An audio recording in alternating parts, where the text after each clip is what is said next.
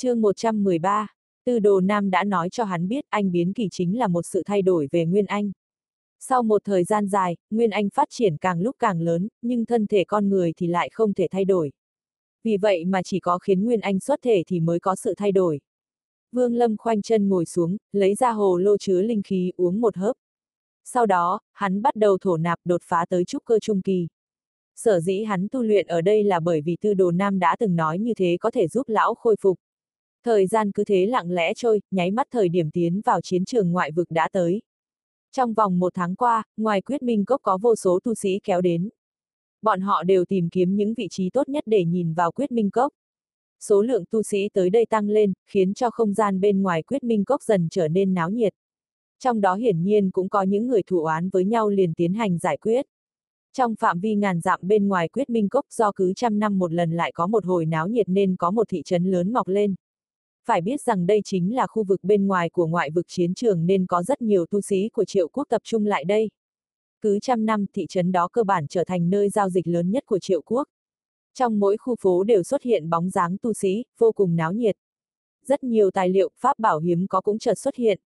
Vào một ngày, bên ngoài quyết minh cốc tụ tập một số lượng đông đảo các tu sĩ. Bọn họ đến từ tất cả các môn phái tu chân lớn nhỏ trong triệu quốc. Ngoại trừ những đại phái độc chiếm một vị trí, những người còn lại tụ tập với nhau. Trong số đó có một ít những môn phái nhỏ tiểu gia tộc còn lại là tán tu. Những môn phái nhỏ, gia tộc và tán tu không có tư cách vào chiến trường ngoại vực.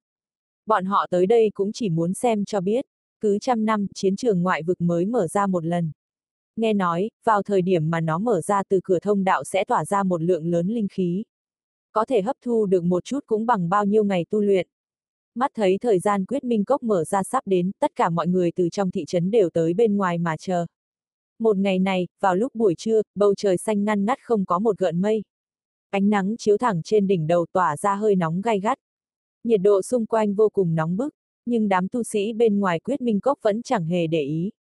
Tất cả đều nhìn chằm chằm vào cốc khẩu. Bất cứ một vị tu sĩ có kinh nghiệm nào cũng đều biết giữa trưa hôm nay chính là thời điểm mà quyết minh cốc mở ra. Nếu từ trên cao nhìn xuống, quyết minh cốc giống hệt như một cái hồ lô. Miệng của hồ lô chính là cốc khẩu. Phía bên trong có hai ngọn núi cao vút. Giữa hai ngọn núi có một con đường nhỏ, dẫn tới một cái trận pháp hình bát giác. Lúc này, trận pháp đột nhiên tỏa sáng.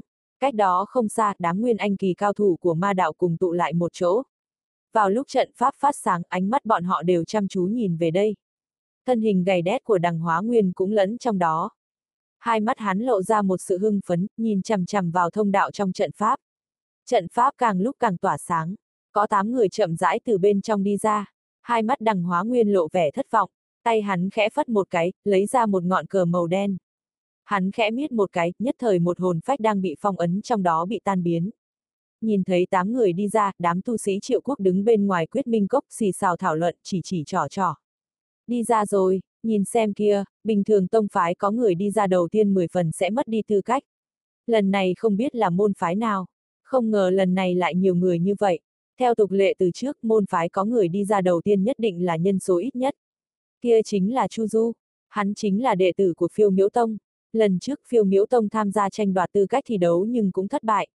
Lần này cũng thế, xem ra mấy đại phái trong chính đạo cũng chỉ có vậy. Nếu Phúc Điền phái chúng ta được đi vào, không chừng còn mạnh hơn bọn chúng. Trương Huynh, người có tu vi cao nhất tông phái người mới chỉ tới kết đan sơ kỳ.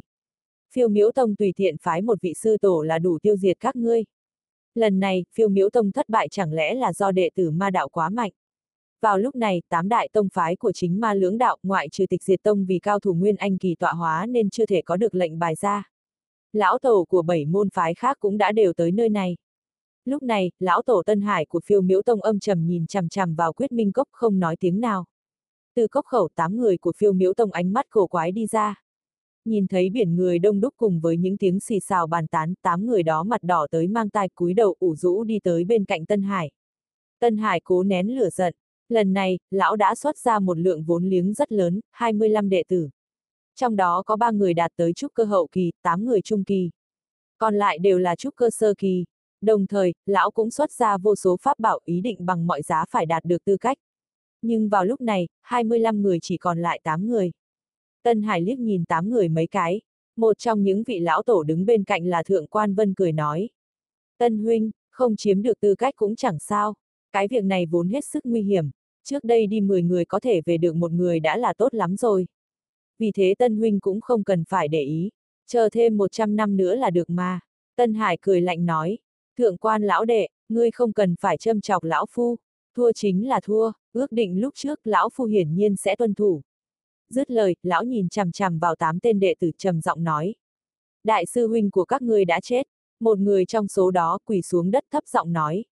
Lão tổ, tất cả đã chết, ngoại trừ chúng ta ra, tất cả những đệ tử khác đều đã chết.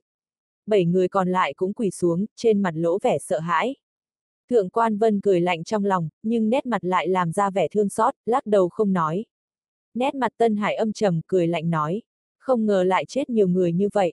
Tốt lắm, là môn phái nào? Một tên đệ tử đang quỳ trên mặt đất hơi do dự một chút. Thấy thế Tân Hải liền vung tay lên, phát ra một cái vòng sáng bao phủ quanh đám đệ tử phiêu miễu tông. Thượng quan vân liếc mắt nhìn một cái cười lạnh trong lòng. Sau khi ngăn cản thần thức của người khác dò xét Tân Hải mở miệng bảo đám đệ tử nói chuyện. Tên đệ tử há miệng, phát ra một số âm thanh. Sau khi Tân Hải nghe xong, hai mắt lóe lên hàn quang, hừ lạnh một tiếng, nói. Các ngươi lui ra phía sau, ta muốn xem xem cuối cùng thì hắn là thần thánh phương nào. Nói xong, lão vung tay một cái, vòng sáng liền biến mất.